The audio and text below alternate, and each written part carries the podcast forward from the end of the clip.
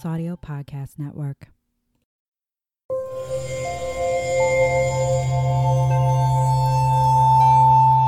Part of the Ballas Audio Podcast Network.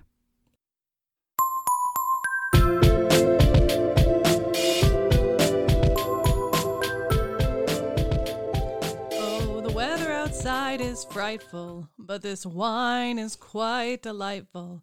And since Emily made the drive, let us wine, let us wine, let us wine. Welcome to Whining About Herstory, the women's history podcast, where two longtime BFFs talk about women from history that you probably haven't heard of, but definitely should have. I'm Kelly. Oh my god, I love that. That was so good. I'm Thanks. Emily, and I am just in awe of my co-host and BFF, best fuck friend forever. Yep, accurate. Yeah, that would be BFFF. BF cubed? Yeah, BF BF. cubed. No, BF, BF triplicated. Yeah, that three. It's Oh, cubed. cubed is three. Duh. Oh my god. Okay, okay. I just want to say, I had a I know we- when I think of cubed though, I think of four sides. Yep. I like, yeah, okay. No, I, ha- I had a moment uh, when I was doing bar trivia where I was like trying, I was doing math to like figure out an answer. And so I was like, no, no, no, you're doing it wrong. I'm like, okay, here's the thing. You're probably right, but I'm pretty sure like I'm, and I turned out, my math turned out to be right. I'm like, oh my God, this has never happened to me before. And now I've had a second one of those moments. Am I getting smarter? You are. Is it finally happening? It's happening. My second grade teacher is going to be so proud.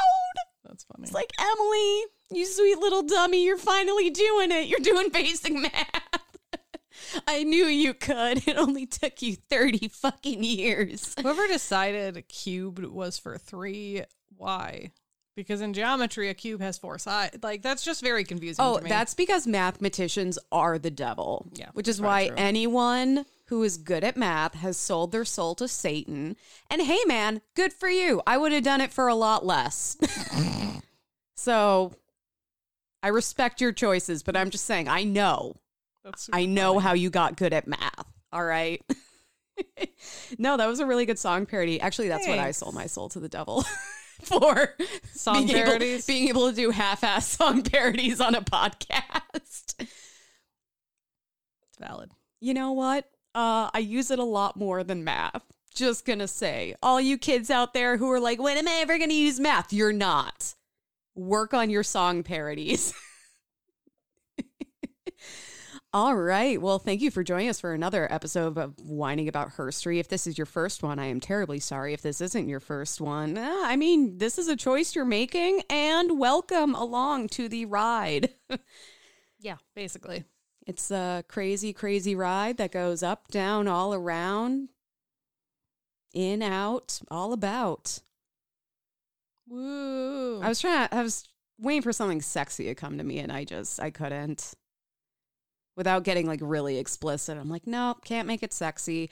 Well, uh, it is the holiday season, and Kelly and I are feeling it, especially after getting a, I think the uh, technical term is a fuck ton of snow. I think Yeah. that's the correct measurement. started snowing like last night, and I'm pretty sure it's still lightly snowing. My fucking cat. I love him so much, but he is the devil. He's the one that you all sold your souls to to be good at math.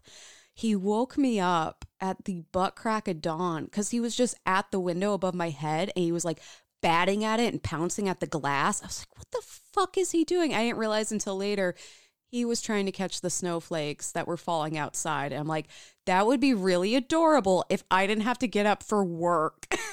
and I'm tired and you're waking me up and now I'm crabby. But it's fine. It's fine. I shoveled my driveway and my sidewalk. And so I have done my adulting for the day. So now I can drink wine, hot apple cider, and chat about women. So, Kelly, what are we drinking today? Um, we are drinking Silverscape, a 2018 Syrah. that's like what it looks um, like outside right now. It's a silver scape of wintry hell. That once again has nothing but the Surgeon General's warning about drinking alcohol. As Women should not drink. while pregnant. Um, so I looked it up again because I like to look. I like to have some description of our wine. Yep. It says this nicely aged Syrah shows complex elements of spice, oak, and leather, along with notes of black cherry, blackberry, and fig. Medium bodied with grippy tannins and balanced ass. Sometimes, like especially when they talk about like a wine tasting like leather, Yeah. it's really hard not to laugh. And I was doing fine until I read With gr- hints of shoe polish and oak wood barrels. I, I was doing fine until grippy tannins, and then I just see Emily start it's a laughing. figgy, oh grippy wine. Like, what does grippy tannins mean? it, it means that it coats your entire mouth and your throat all the way down. Oh, Maybe sounds it like grips. It grips to your esophagus, like a bunch of desperate mountain climbers trying to carve their way out of a cavern that there's no escape from. And then they fall into the acid bath of your stomach. that sounds accurate. I should write wine descriptions, but make them like really disgusting and Yeah. gory. I'd The tannins of this wine will grip your cheeks like survivors in a grand ocean of saliva. So I have a plastic glass, but you have a glass glass, so I'll Oh. just I'll cheers with the bottle. Cool. All right, where are we cheersing to? Do, do, do, do. I don't know. Hope that's not copywritten. Winter. You know what? I- the snow was actually really pretty Yeah. today. Hated driving in it. Hated Snowing's shoveling bullshit, it. but it's pretty. But it was very pretty and it's actually pretty warm out today. So cheers. The okay. crashing of I the didn't break glass, the like the crashing of winter against my soul.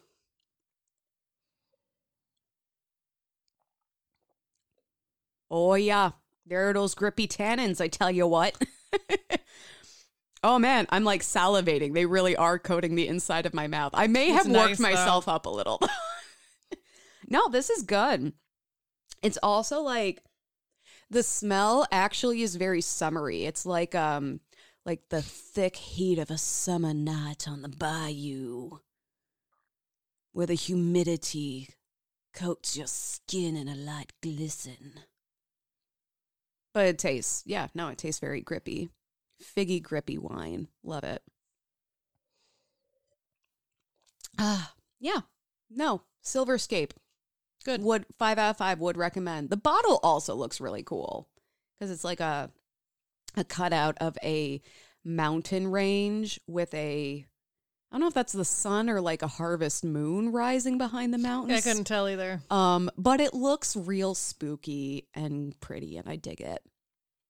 Yeah, my my friend sent me a photo today of a of a like sign in their local wine shop, and it's it's a wine that has like uh, it had Starry Night as like the label. Oh yeah, And in in print, and he circled it so I saw it. It said, "Life is too short to drink ugly wines," and I'm like, "Yeah, that's totally true." That like- is almost like, exclusively how we pick know, our I'm like, wines. Are you sending this to me because you know? Because I, me and Emily pick wines almost exclusively by their labels Yep. and their price range. and not even in like a, a bougie way, No, like not at all. oh, this label is so decadent. It's like this label is so pretty, or this label pretty, has a ooh. nude lady on it, or this Exactly. label's fun.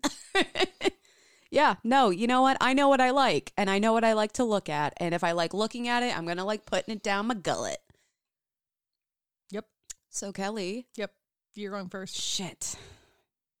All right. I was like, you were about to ask me who I'm I, about. No, I was I was going to ask you who went first um, because I was kind of hoping you'd forget and just do it. I thought about it, but then I'm like, no, wait, we had this conversation. Well, lucky for you, I just happen to have a story. Let me just pull it out here. Oh, look, I'm so lucky. Crinkle, crinkle, crinkle. oh, that's a good cell phone smell. Don't you love the smell of an old phone when you crack it open? that musky yeah, hand smell. paper might smell. All right. Well, because I think by the time this episode comes out, we will be in Hanukkah or just starting Hanukkah. But I decided to do a Hanukkah related story. So I am whining about Judith, the Hanukkah heroine. With a big old asterisk next to this because her story actually has nothing to do with the Hanukkah miracle. but Yeah, Hanukkah starts the 18th, so the day before this episode Oh, releases. uh, happy second day of Hanukkah. On the second day of Hanukkah, my rabbi gave to me. Oh, god. Stop. Just just stop before you offend more people. I'm trying to think of something from my Jewish student organization. Oh days. god damn, yeah. Just stop, Emily. A dreidel made with great glee. Two dreidels. Two, day. no, it doesn't have to be. Sure. Don't you don't you Hanukkah explain me. Yeah, I don't know either, so All right. Well, so what is a widow to do when an enemy army invades her town? I tank. There are many answers to this question, and we have talked about many of them. Uh, but this is Judith's answer.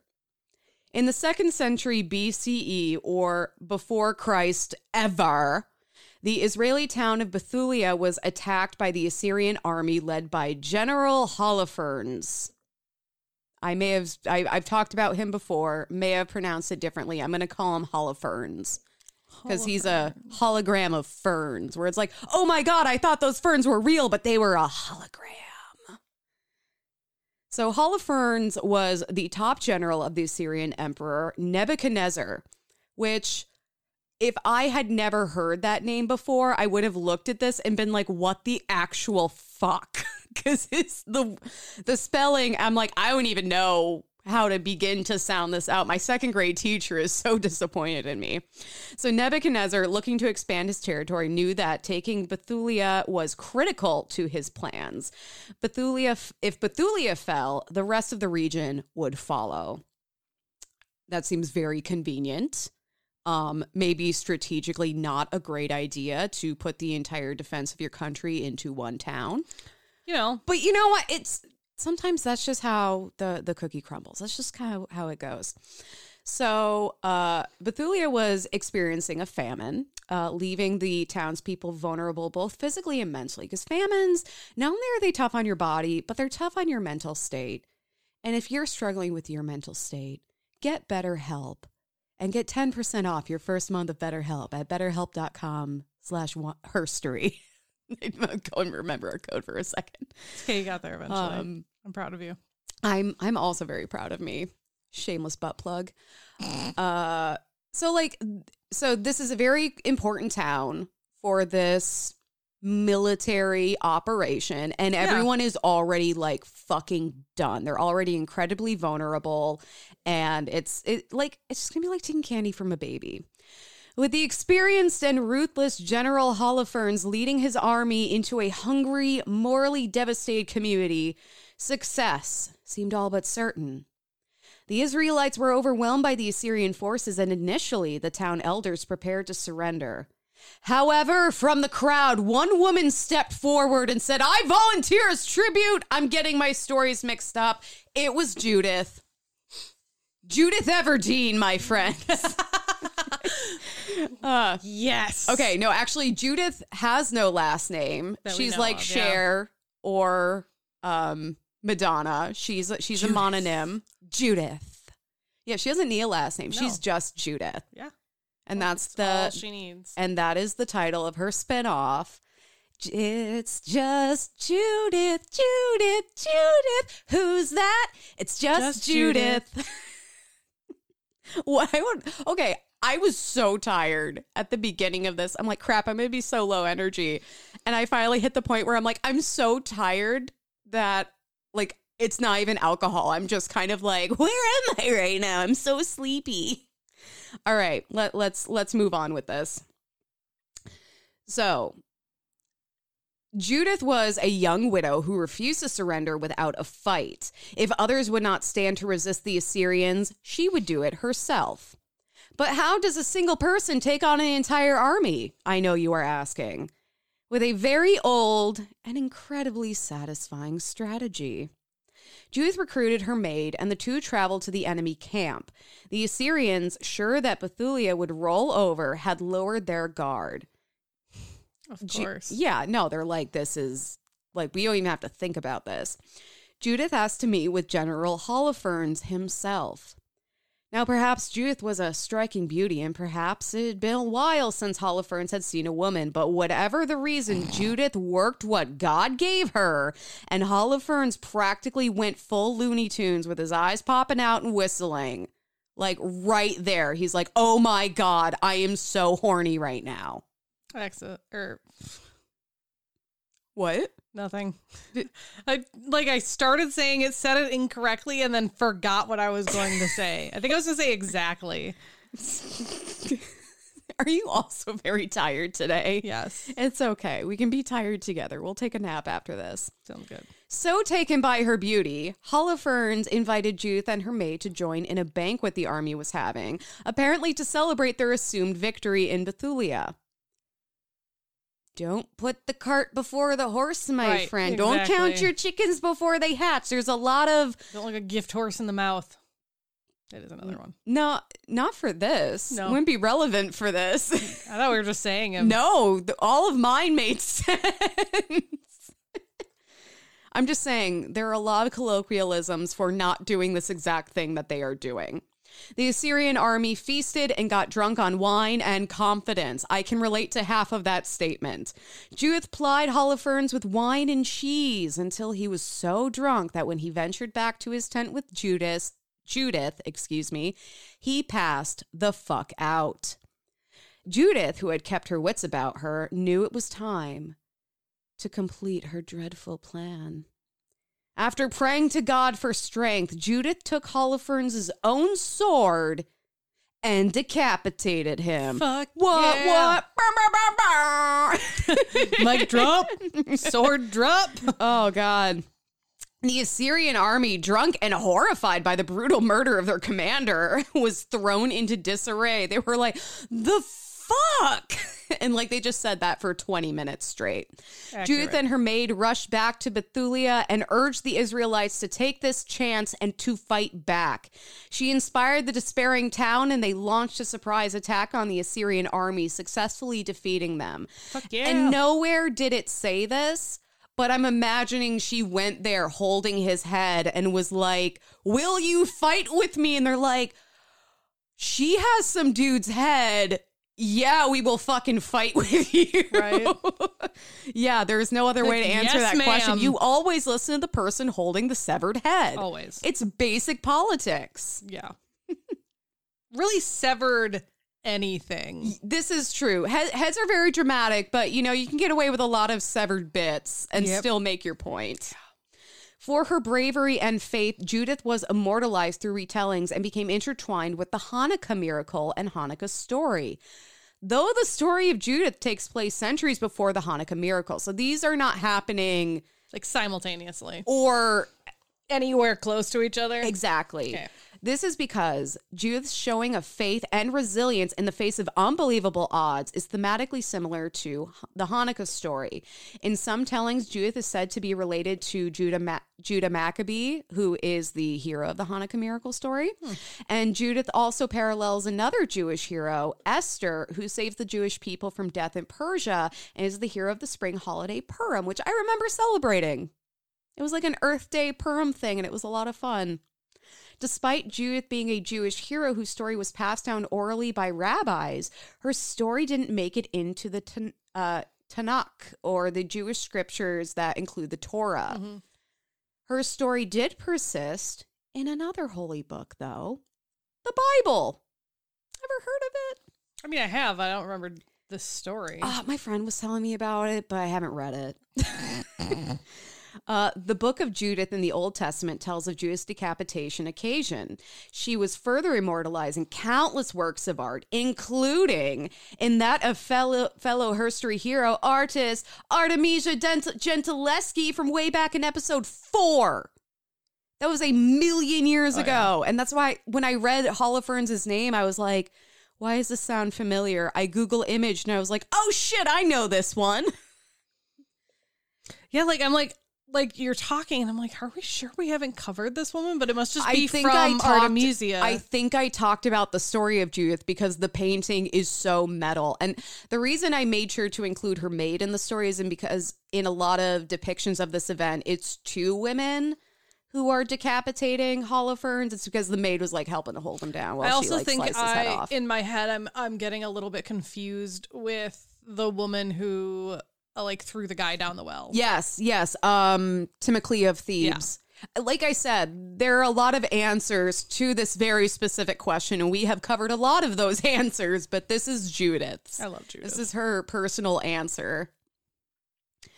Though she has become closely related with Christianity, Judith hasn't been forgotten by the Jewish people. Orthodox Jews in Rome often eat cheese as part of their Hanukkah meals in honor of Judith plying Holofernes with wine and cheese. There are also menorahs that depict Judith holding the head of Holofernes as the centerpiece. There, there's this amazing picture, and it's just like it's it's this beautiful ornate menorah and it looks like it's got like branches and leaves coming on it and in the center the center um pillar Yep. is a woman holding a head it's like oh my god i'm like awesome. can i just say like obviously judith is closely associated with christianity being featured in the old testament and like you can't get more closely related than, to hanukkah though than being featured on like a fucking menorah like that and that i think that's so cool though too because it's the idea of persistence, overcoming, having faith, believing that you can do something even if all the odds are telling you you can't. Yeah. And that is so integral to Judith's story, to the Hanukkah story, and to the Jewish people and their history of just eh, overcoming and enduring. And, you know, I so I thought that was really cool. I think it's cool too. Regardless of what religion is celebrating Judith's clever and successful weaponization of wine and cheese, she joins the halls of badass women who took on armies and won.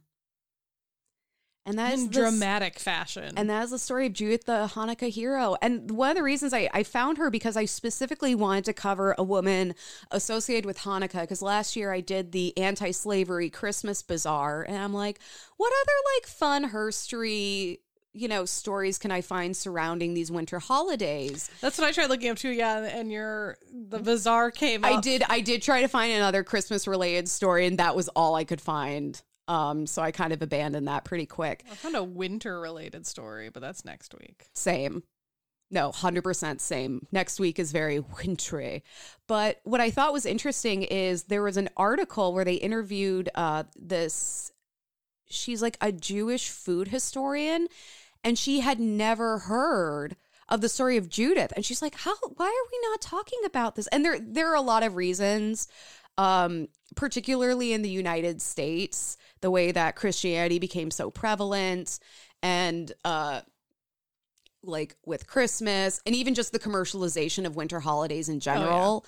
Uh Judith's story didn't and like her not being included in the written scripture, you know, it's there's a lot of factors going on there, but I think it's cool that she's kind of making this comeback as a Jewish heroine because one, she was Jewish. I don't care if she like you could be like most of the people in the Bible are Jewish, but also just how thematically important her story is. I agree. I yeah, I thought it was fun. Also, I love a good like woman being like, "I'm gonna fuck you up." oh, you're coming into my town? You're coming into my town? Oh hell no, bitch! I'm gonna cut you. Hey guys, we know times have been tough lately for all of us. And during hard times, it can be difficult if you don't have anyone to talk to, or it can be hard to talk about certain topics. Being alone with your thoughts can be isolating. This is why we are sponsored by BetterHelp. BetterHelp offers licensed therapists who are trained to listen to and help you. Talk to your therapist in a private online environment at your convenience. BetterHelp is customized online therapy that offers video, phone, and even live chat sessions with your therapist. So you don't have to see anyone on camera if you don't want to. Thank goodness. There is a broad range of expertise in BetterHelp's 20,000 plus therapist network that gives you access to the help that may not be available in your area. You just fill out a questionnaire to help assess your specific needs, and then you get matched with a therapist in under 48 hours. That is Amazon fast. Then you schedule secure video and phone sessions. Plus, you can exchange unlimited messages, and everything you share is completely confidential, just like with an in person therapist. You can request a new therapist at any time at no additional charges. If you want to talk to someone about your mental health, you can get a 10% off your first month at betterhelp.com slash herstory. That's betterhelp, H-E-L-P dot com slash herstory. So, Kelly, who are you whining about? And does your bitch cut anyone? No. Okay, well, that might be a Not- little overkill. Da, Physically, maybe like with the words. Ooh, I love it. The pen is mightier than the sword unless you're trying to Sometimes, decapitate yeah. someone.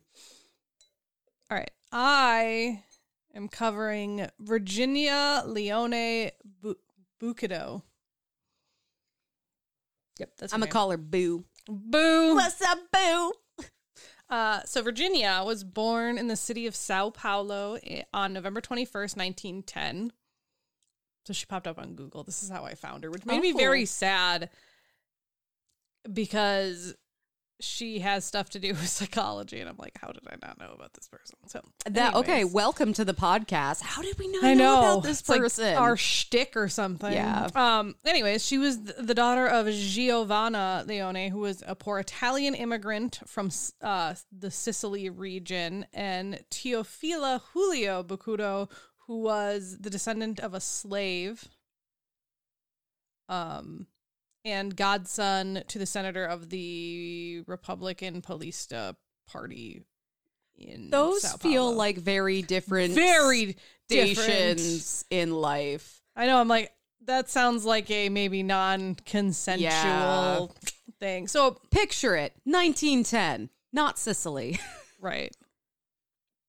So her father, Teofila, studied at the traditional state gymnasium, which their schools are called gymnasiums, which is yes, the thing. they are. Um, and tried to enroll in the medical course, but was being was prevented from doing so because he was black. 'Cause remember, he was a slave, so Oh. or a descendant from slaves. Okay, He I, is I was just kind of a thinking free man, general. Like I wasn't he, thinking. he was descended from slaves. So I wasn't he- even thinking of the enslavement of African people. I was just I was like, oh Yeah. yeah, like just everyone was a he was. slave. But- I so forgot he- this is 1910. Yep. So even in Brazil, they're denying people schooling for skin color. Super fun. It's happened all over the world. No, yeah, no, racism. Uh, it- you know, it's one of those things that we just all have in common. Right. But due to the influence of his um, godfather, he was able to become a post and telegraph employee and work and work. Um, so the couple would actually go on to have six children and would decide to invest in their education because obviously, like for her dad, that was very important. And he's like, well, maybe with this next generation, like my kids will be able to go further than I could.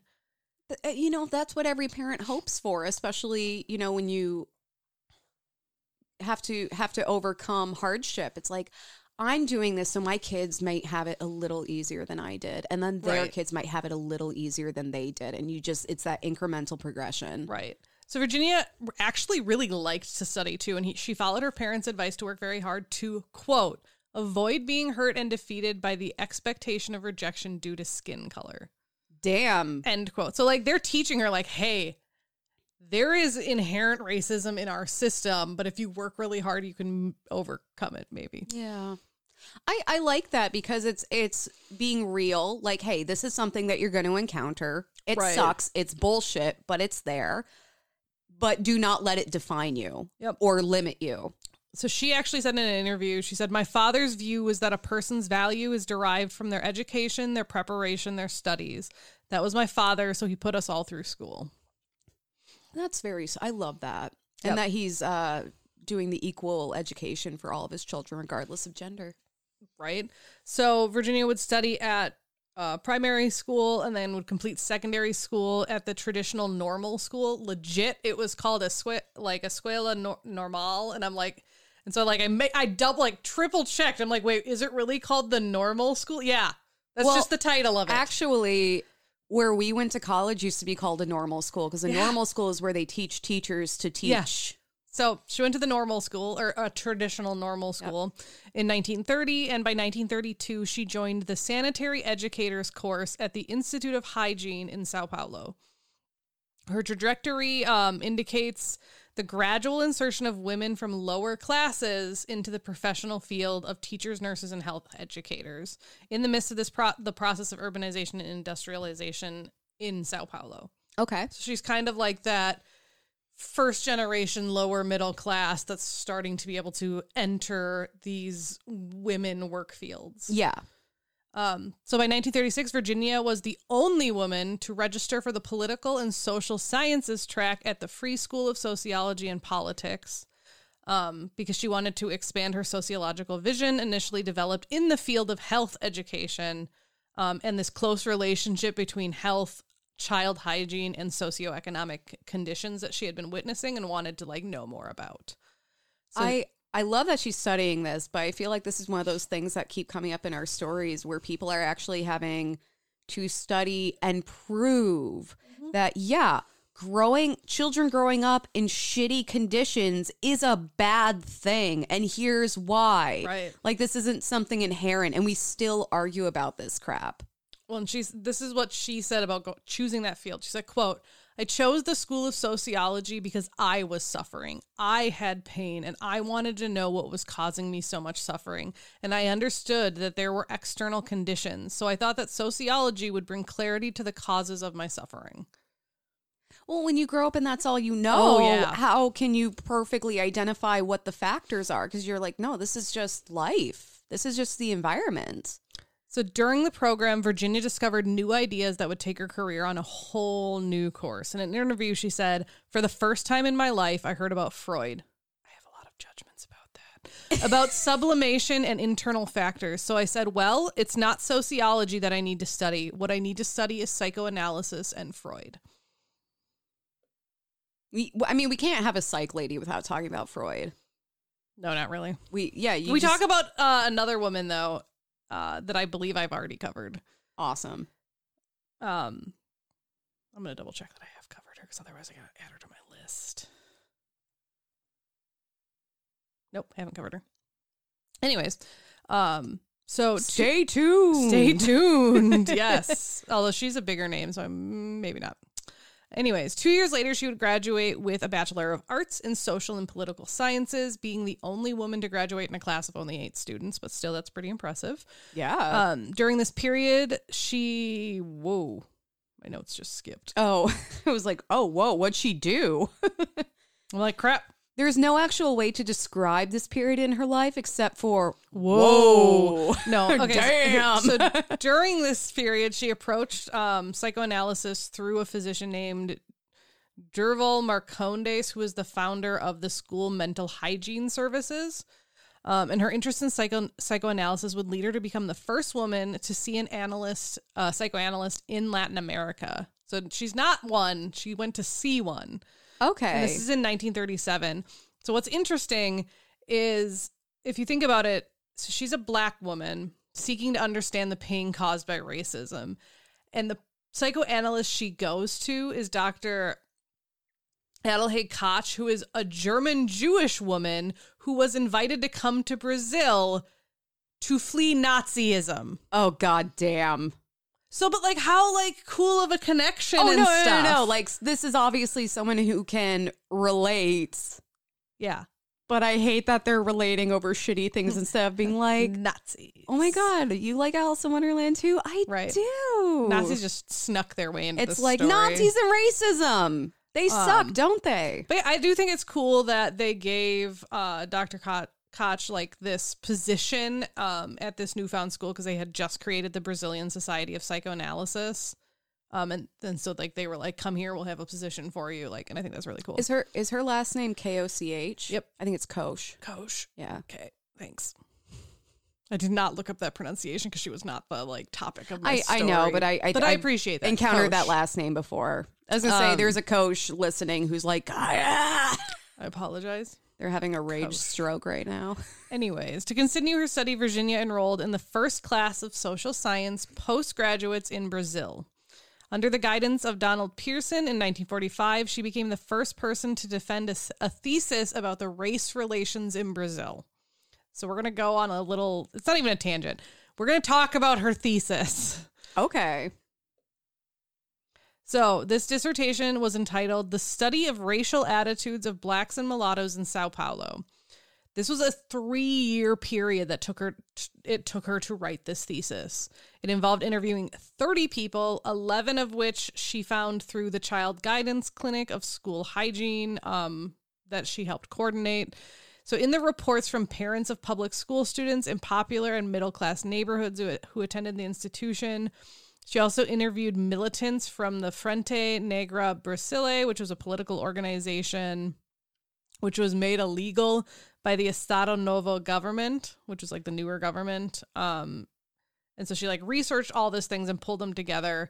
And she states that when carrying out these interviews with the various people, she was she made sure to pay attention to the interaction between the interviewer and the interviewee because it was it was important to both control the bias in conducting the interview and the data analysis and to establish like a rapport and have a positive transference in her words.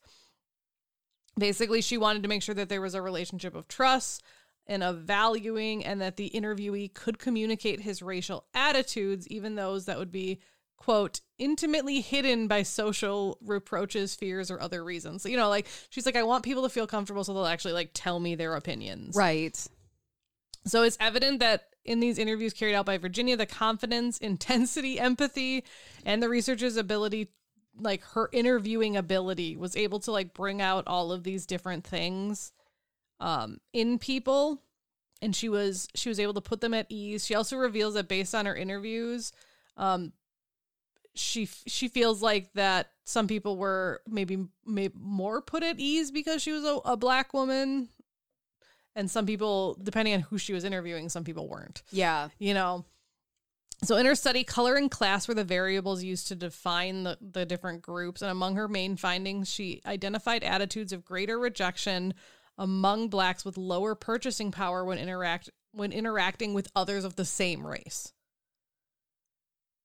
Wait, explain that to me like I'm five years old. um so the lower the income Mm-hmm. of a black family, the more likely they were to get to get, to get rejected by even other black and mulatto families that were of higher social standing. Oh, I see. So the even the the financial and economic situation even divides among people of the Exactly. the same ethnic background. Okay. Um, so then for the um, middle class of her study, she observed that despite their professional advancement and achievement of higher education di- diplomas, they continued to suffer from the barriers and constraints of the white social environment, thus provoking color awareness and disbelief in a possible solidarity between whites and blacks that, you know, everyone preaches. Well, it it's I, I think that's actually really interesting to point out because there's this whole idea of like, why you gotta make everything about race? It's like because it kind of is. Like the whole system has been set up around these racial divisions and you don't see it. Like as a white person, we, as white people, we don't see them because they don't really affect us. Or at least they don't affect us negatively. We never have to experience those barriers. You know what I mean? Right. Um, And, And- like, how do you work your way out of it when it's like, no, the, the game is rigged against you? Right. So I know when I talked about like the title of her paper, I said mulattoes, and I know that's an offensive term. So from um, and I literally made this note in here um, because obviously that was the terminology they used back then. So I'm going to say mixed race, and it means mixed race. Okay, so that was Because that we was a talk quote about from that. her paper. Yeah, like okay. it was that was literally in the title. okay. Um, so the group composed of the mixed race people from diff- various classes revealed even more uh, pronounced color awareness than um, anyone else of the same social stratum, as they manifested attitudes of trying to avoid conflicts uh, with both the white people, but be while being fearful of being considered black.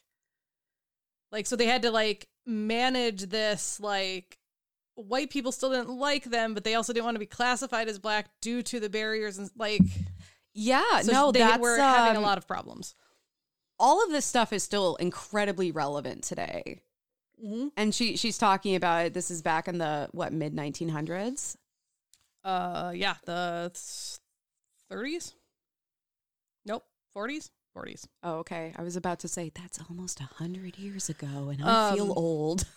so for middle class mixed race people that she talked to um, they showed a feeling of inferiority and longing to be recognized as whites because they realized that there was the color barrier for social ascension. And they were Yep. like i'm stuck here. Yeah so her analysis of the racial attitudes toward blacks and mixed race people reveals the importance of co- the color val- variable in the production of social inequalities in an intellectual context so basically, like in order to understand all the problems affecting a society, you need to realize that there is a barrier for people. Racism And is real. race is a barrier. Yeah. Systemic racism is real. And sticking your head in the sand about it isn't going to fix anything. Right. So she talked about how well one this study that she did was like a pioneering study in um how like the mobilization between the middle like the different stratas and the adverse conditions experienced by people of color and this color barrier. And so she talks about how through education, work, professional development, and political action, you know, people should be able to be recognized in their own rights by the dominant group. Like it's yeah, that's what she talks about. And so she concluded that the this sounds terrible and this is from her paper. So this is a quote. She concluded that the more the more a black person ascends socially and economically, the greater the possibility of racial unawareness and racial tensions. It's not as bad as I thought it was. I so I kind of understand that because It's true. the point with the systemic racism was to keep people who were not white subservient. Yeah. And so the higher they rose, the more likely you were to encounter those barriers. Exactly. Because you were stepping out of place. You were, you know, treading into territory that you were never meant to go to. And therefore, there you're you're it's it's like almost by your existence of being there, you're stirring the pot, you're upsetting this dynamic that has been crafted to keep you in subservience. Right. And there's no way you can't feel that. Right. So Virginia's view differed from her advisor regarding the prevalence of class prejudice. And, you know, she argued a lot that people of different races, um, they have they go through a lot of efforts to try to conquer new social statuses through investments in education and personal training, but that does not lead to the elimination of the persecution they go through and of the quote social distinctions in the color line due to the persistence of racial prejudice and color. So her focus, because remember, this is all about the whole point. She's doing psychoanalysis. So that's Yeah. like the, the basis for her paper. And then her focus centered on the defense mechanisms that underlie the psychosocial adjustments of these people of color that they develop because of these racial barriers Yeah. um yeah so that's that was her paper and she was like like i said she was the first one to argue a thesis about a color barrier in brazil. This is fucking fascinating. yeah. Yep. The interesting thing or what i found interesting so the same these same years that she's working on her thesis she was actually hired as a professor at the school of hygiene and public health which i think is really cool. She would also go on to meet the the psychologist Otto Klineberg, who was from Columbia University, who um, was visiting Brazil to bring like the North American experience of social psychology to this school in Brazil, like to kind of like teach the difference and to create the department of of USP psychology. So that's just what it was called. Okay. Um, so she would attend the social psychology seminar offered by Otto, um, and she would then be in in invited to participate in a book called Modern Psychology. That was like an organization of a uh, Canadian psychologist, Otto, and a bunch of other like psych psychologists writing this book together, and she was one of them, which I think was really cool. Yeah. No, it's nice that she's being included as a as a peer. Right. So then in the 1940s, she would venture into the world of work and start participating in like research. Um, and this time, she really focused on on the relationship between industrial masters or bosses and their subordinates and the psychosocial relationship between them. And she concentrated on like two factories in the Sao Paulo area. And she was able to show um, clinically that poor working conditions cause damage to physical and mental health. Shocking. This is a get, but here's the thing. First of all, this is groundbreaking for the ti for the time, Exactly. but also we are still trying to convince people that is a Right. thing. Right. So she saw fatigue, irritation, and discontent. Also, feelings such as aggression, anxiety, and hostility. Um, she was able to kind of find like that they had their origin in childhood frustrations associated with pro- poverty, aggression, and alcoholism in the home. Which I'm like, ooh, interesting. Um, what I think was cool is after that, Virginia was invited to join a UNESCO project, which UNESCO I think is like a combination of like a bunch of different nations. Yeah, like there's the UNESCO heritage sites, Yep. but they do a bunch of other things. Yep. Actually, that mine that I talked about in a previous episode, that was the it was supposed to be a, I think it is a UNESCO heritage site, but UNESCO's like, "Hey, you have to acknowledge that this Yeah, place was super exactly. fucked up." And Japan's like, eh. "Okay. Yeah. We'll totally So- do it." This was a UNESCO project focused on racial relations. So Otto Klineberg, the guy that was from the University of Columbia that had visited Brazil, actually was like, "Hey, you're like you've talked about this in in context of your country, like you should be part of this." So she Mhm. he she was invited to do it, and so this this particular project was focused on defining an anti-racist agenda under the impact of Nazism and to show the persistence of race, race racism particularly in Africa and Asia as the decolonization project happened.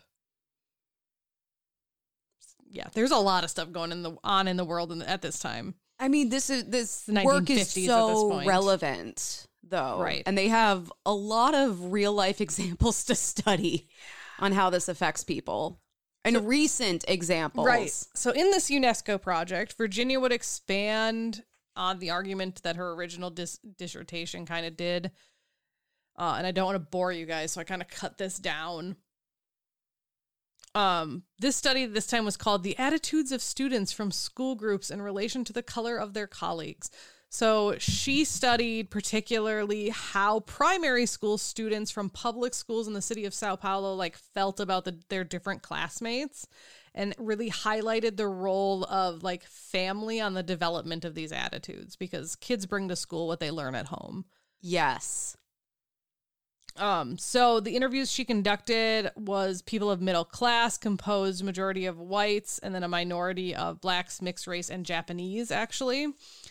And so she, the study focused on attitudes of rejection or intimacy among students, and and then associated them with like color.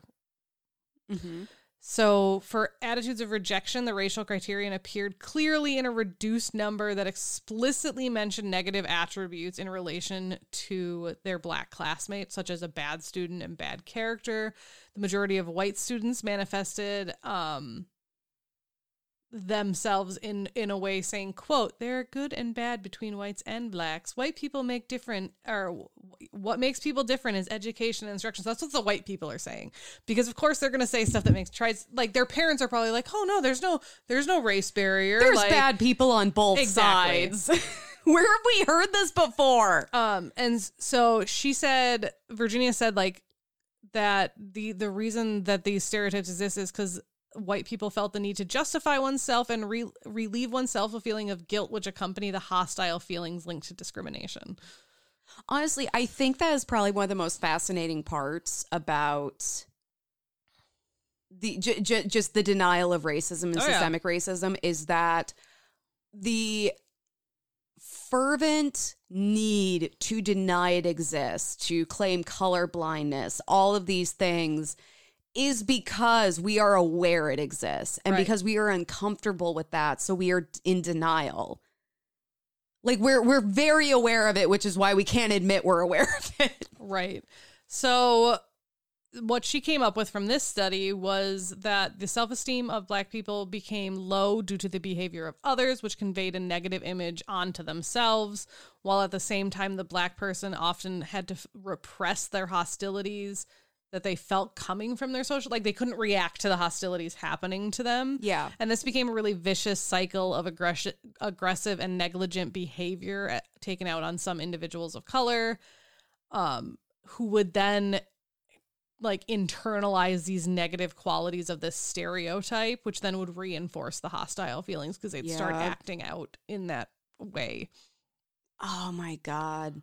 J- just how all of this stuff feeds into itself and perpetuates itself is really it's fascinating it's also truly horrifying Right. because it, it's uh, it's almost like perpetual emotion like you put this hatred in there you create this system Right. centered around hatred and inequality and the system just continues to perpetuate that hatred and inequality Right. So basically, she also observed that the establishment of this supposedly harmonious relationship that people were talking about between the whites, the mixed race, and the blacks largely depended on the repression of the white people's feelings toward minority groups, which then made the whites feel like self entitled in their preference choices and rejection.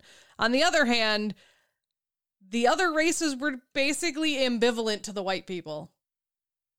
Like, I mean, yeah, there were some hostile feelings, but mostly it was just kind of like, yeah, and they're white. mm-hmm Like, not a big deal. But yeah, so I thought that was kind of cool. So her participation in this UNESCO project contributed to the production of a set of data and systematic analysis of prejudice and racial discrimination in Brazil, which a lot of people didn't agree with. But because it, it questioned the traditional views that co- conceived the existence of racial harmony and interpreted color prejudice. Um, and basically like all of this stuff. And yeah a ton of people didn't agree with her including like her former professors. And like so she got really called out. Um and this kind of ended her research with her cycle of like racism in Brazil. Um So, as she continued to deepen her studies in psychoanalysis, she became the first psychoanalyst in Brazil who was not also a medical doctor and was quickly accused of being a charlatan and fraud. I wonder if that had anything to do with race. god damn it Um, indignant and angry with the treatment she received, she left.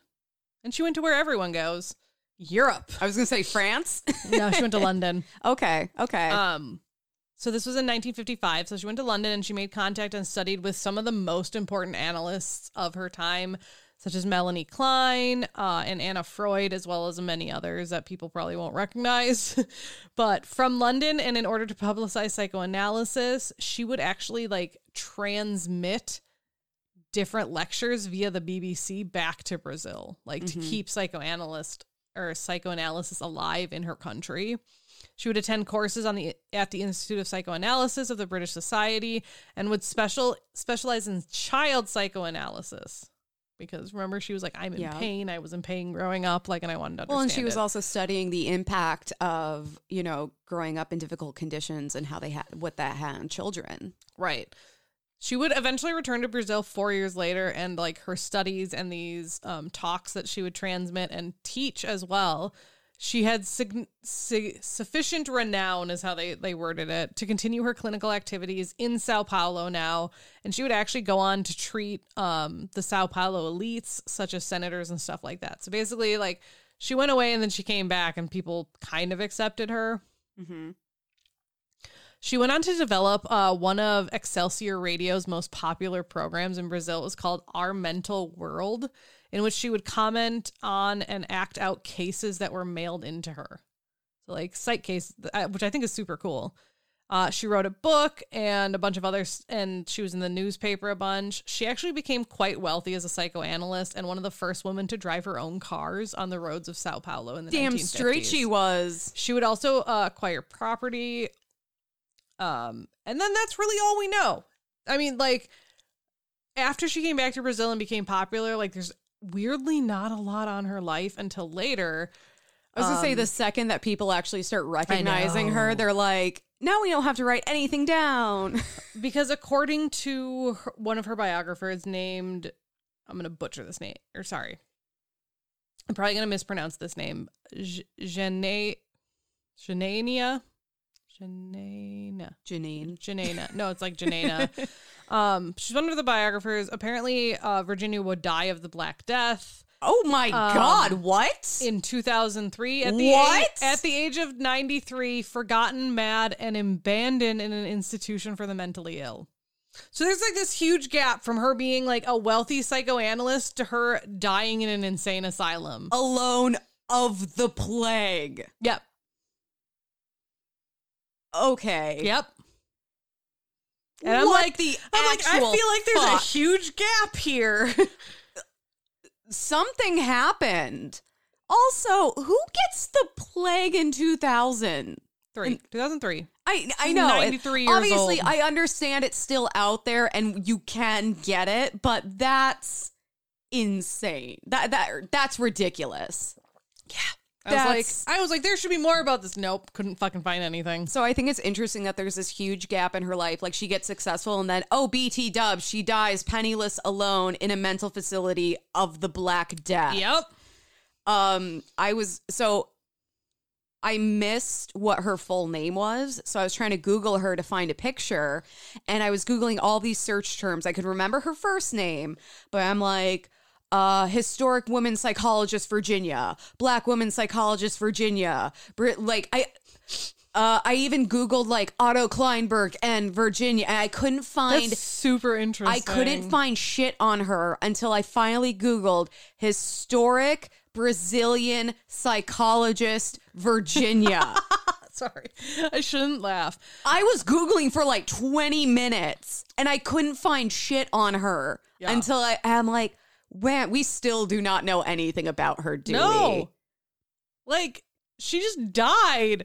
Like it's, I like went in, like tried to search like specifically about her like death, and I couldn't friggin' find anything. I even found some listicles of like Im, uh, important black figures in the field of psychology, and she was not on any of them. like, whoa, we need to. it's Uh, because she's considered a sociologist. oh, because that's technically what her degree was Okay. in, even though she was a psychoanalyst. That may have been partially my fault, Um, but Google gave me nothing. I could what is- Google old computer lady. I'm going Right. to get Ada Lovelace instantly. Ada Lovelace, Grace Hopper, and um, Margaret Hamilton. Oh my God. Okay. I'm Googling old computer lady right now. Old computer lady and search. Oh, wait. I shouldn't have done the image search. It's a bunch of old ladies squinting Oh, at yeah. computer screens. Oh my yeah, that's God. literally like even when you don't computer search it, that's like what it is. Is all like the old lady computer memes. Okay, apparently, yeah, apparently this is a meme. Um. Hold on, I'm gonna add historic. There you go. So. So she was a health throughout her life. She was a health ed- educator, a psychiatric visitor, a social scientist, a university professor, a psychoanalyst, a scientific popularizer, and a whole bunch of other stuff. By the way, Ada Lovelace is either named or pictured in the first like five Nice. Google results of Um, that. And so this was a very diverse world that Virginia t- would explore. Her thesis was so this here's the sad thing. She wrote this like brilliant thesis. It was the first one to challenge race in Brazil and it was just fucking lost. Probably cuz people were really mad about it. It was finally recovered and republished in 2010, exactly 100 years after she was born. Oh my god. So basically, Virginia was right about racism and probably sexism when she wrote her thesis and essentially got silenced for it after her death by colleagues who didn't agree with her. So Because they're so aware of racism that they don't want to admit it's there, so they're burying it. so that biographer that I mentioned, um Janena, um tells us how she like sh- when she goes into cuz she did a thesis on Virginia. And she talks about how she found her thesis, which was the first about the issue of race in Brazil, in a damp and moldy archives in the Department of Soci- Sociology and Political Sciences at the University of Sao Paulo. So, like, it was just like rotting in some basement. Can you imagine? Also, this is why I throw nothing away. um but yeah like so i i found her because of a google doodle and what makes me a little bit sad is like when you search her name like 90% of the results are like who is this google doodle Yes. and then it's just the same regurgitated wiki entry basically so i had to do it i had to do a decent amount of digging but i But still wasn't have a biography. like I still wasn't able to. Well, it's not really a biography. It's like a thesis paper on her. Oh, it's okay. a it's an interesting thing. Um, her uh her paper though, Virginia's paper, is now publicly available on the internet. If you really want to go read it, That's awesome. Just please use her full name because if you try oddly specific, but not quite specific enough search terms, you will not find her. Uh, so it's Virginia Leone Bicudo. It'll her name will be in the episode a description. Brazilian psychoanalyst. Her name will also be in the episode description. But yeah, I just I was so mad. I was like, how do people like? How do you go from talking about how that this person was like a rich psychoanalyst and then she just died? Ye- okay, Th- this is this is the Catholic upbringing in me. But you know that old quote, the the devil's greatest trick was getting people to believe he didn't exist. Mhm. That's this head in the sand shit with racism, particularly systemic racism and how it still affects us. Yeah, and how it is still not only not even not only affects us in a like oh we're still feeling the aftershocks how it's still actively present in our world. And people just will not believe it. And she is doing scientific studies on this over a hundred years ago. Okay not over a hundred years ago. Almost a hundred years ago and people buried it then. Yeah, and it wasn't it it's frustrating because it feels like a conversation that we keep having to have. It feels like something that we keep having to prove and it's like no it's real. Now what are we going to do about it? And we're there's all this time and energy wasted in just trying to get people to believe this is a thing. It is hurting people and it's hurting you too, whether or not you want to believe it. It's hurting all of us. And the more time that you spend denying it, the the worse it's going to get. right. We we can't start to fix the problem until people, all people, Yeah. acknowledge there is a problem because people on one side of the problem are like, no, there's a fucking problem. But until both sides are like, yeah, there's a problem, we can't fix it. Yeah. Because until both sides acknowledge it, it's just one side pushing against the other, and the other's like, why are you being so hostile? And it's like, because you're a fucking idiot. It's be- because my life is hostility because the system is set up to be hostile towards me. Exactly. and I don't want to I don't want to get into like a huge, you know, um like a victimization of black people, of people of color because obviously the BIPOC community is so much more than that. It You know, it's not it's not it's not just a group of victims. It's beautiful, wonderful people who are succeeding, who are doing amazing things, who are thriving. And those stories are also incredibly important. The reason we're harping on this so much is because she literally was studying the vi- the systemic victimization of people. So uh Yep. can we get back to Judith beheading people cuz that was a lot of fun. Sorry. You had to bring in racism and Nazis. I'm sorry. You know what though? It's a bummer because it's frustrating, but that's why it's so important to talk about. It's the hard stuff is usually the most important to talk about. So thank you. And for giving Virginia some much needed love. Let's all search her name and correct the Google algorithm. yeah. so Kelley, my darling, my dearest, what are you thankful for? Uh, this is gonna sound real dumb, but it was one of those little joys in my life.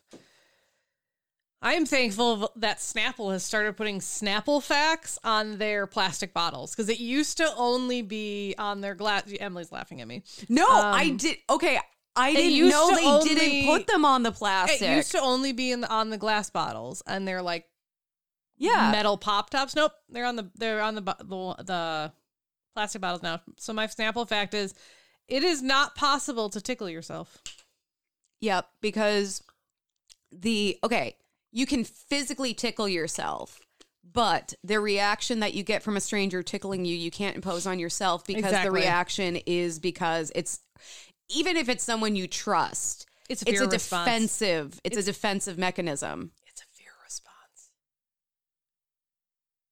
Okay. It is a defensive mechanism, but but I'm it is like- triggered by a fear response. I'm like, really, Kelley? Did you know that's why talking about fear responses? Um, that's why people in haunted houses jump out and scream in your face because your fear response is to try to seem bigger and more intimidating. So your fear response is to scream back at them. Did I ever tell you I went to a That's why I don't go to haunted houses. I went to a haunted farm thing once and uh yeah, this this girl like approached me and she was screaming in my face.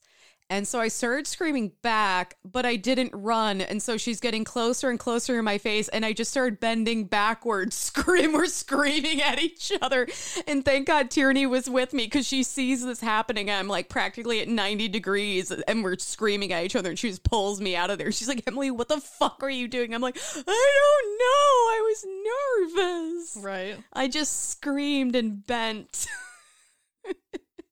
Yeah, it's it's a fear response. That's cool. So I'm thankful for something real dumb. It's not dumb. It's sometimes it's the little things. Exactly. And you know what? It's not even that little. That's fun. I haven't had a Snapple in a million years. I didn't know that they weren't putting facts on the plastic yeah. Nope, bottles. they don't, or they didn't for a while. That's awesome. so what are you thankful for? Well, now, now I kind of want to go get some Snapple. oh God. upstairs. Okay, this, I'm not going to call it dumb. This may seem kind of mundane. I am really thankful because my friend and friend of the podcast, what's up, Jory? Um, she just got done with a big painting project. Like, I'm talking painting fucking ceilings in her house. Ridiculous shit. And I have been putting off some painting projects in my house. And I just, I was like, damn, if Jory can fucking do this, I can paint my empty guest room. So I've been working on that. I also was working on painting some cabinet doors and like getting really into that.